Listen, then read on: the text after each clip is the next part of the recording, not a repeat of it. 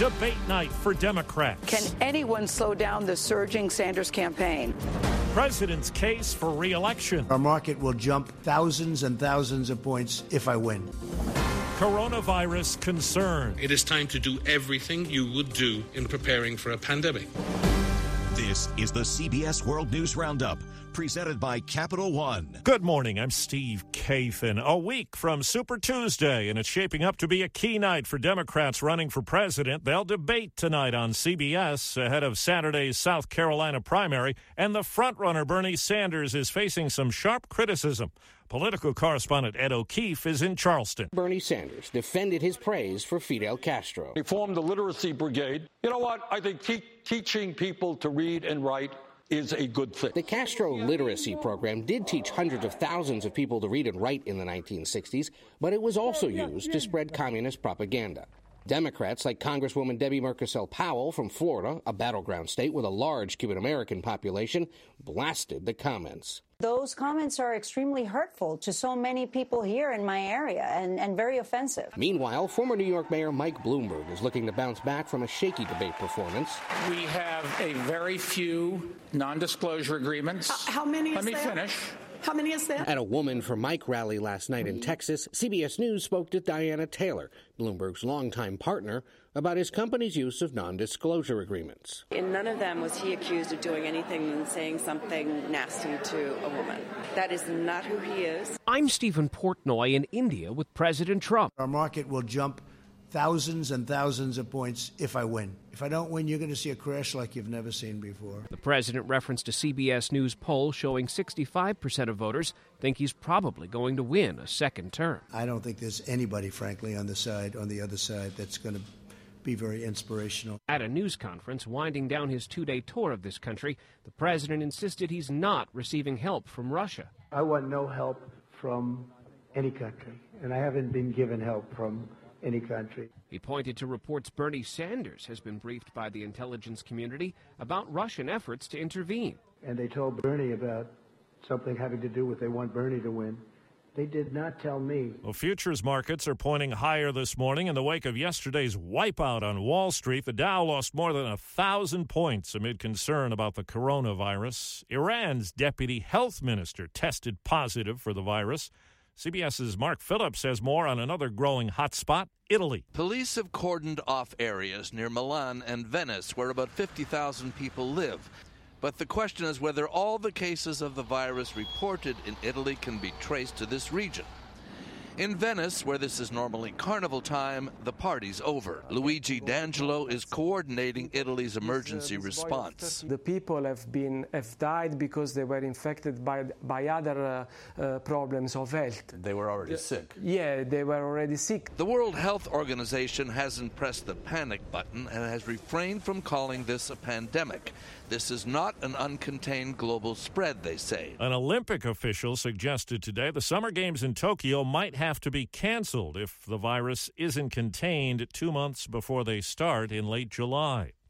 One Harvey Weinstein accuser says the sky is blue again after his rape trial conviction. Another, actress Rosanna Arquette, says it's an important turning point. You can't do this anymore. This is the beginning. It's a seismic, seismic shift in our culture. CBS's Matt Piper on what's ahead. Weinstein will be sentenced in just over two weeks on March 11th. The two charges he was convicted of means he could face nearly 30 years in prison. But while the case in New York was going on, prosecutors in Los Angeles charged him with similar rape allegations dating back to 2013. Weinstein, ordered to jail by the judge after the verdict, spent the night in a hospital room because of high blood pressure and complained of chest pains, too.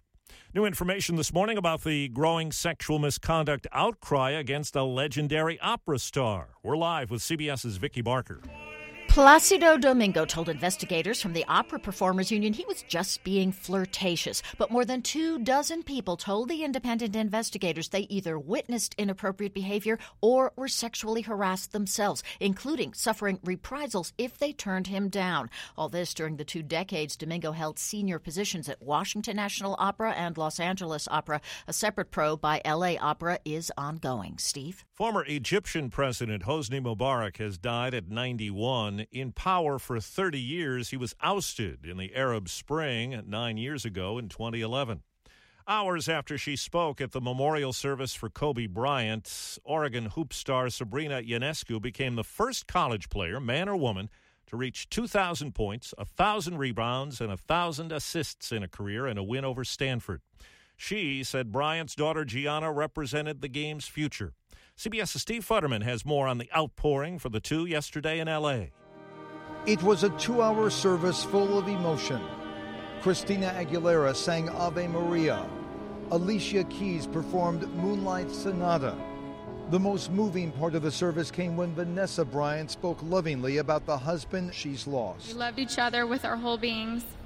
Two perfectly imperfect people. And even the great Michael Jordan was moved to tears. When Kobe Bryant died, a piece of me died. Steve Futterman, CBS News at Staples Center in Los Angeles. Two parade deaths have cast a cloud over Mardi Gras in New Orleans, but the traditional climax to the celebration carries on. Rex, the king of carnival, arrived to fanfare and his loyal subjects. He delivered a decree that during the great celebration, all commercial endeavors be suspended throughout the realm so that pleasure may rule both day and night. Mayor Latoya Cantrell ceremonially agreed to hand the city over for one day. Turning this on over to Rex. Then fireworks flew over the Mississippi River. Dave Cohen for CBS News, New Orleans. Many of us have fitness goals. CBS's Jim Chenevey says attaining them may take more than you think. So you have a Fitbit and you're stacking up 10,000 steps a day hoping to lose weight. Well, forget about it. At least so say researchers at Brigham Young University. Their studies found that 10,000 steps is not a magical formula for staying thin. 10,000 steps works out to around 500 calories, what you'd get in a large McDonald's fries. In fact, researchers found that while an efficient way to burn energy, no amount of walking is enough to prevent weight gain all by itself. You still need to put down that fork.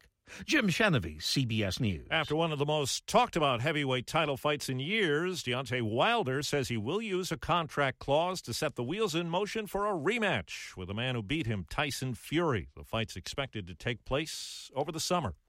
And that's the World News Roundup for Tuesday. I'm Steve Kathan, CBS News.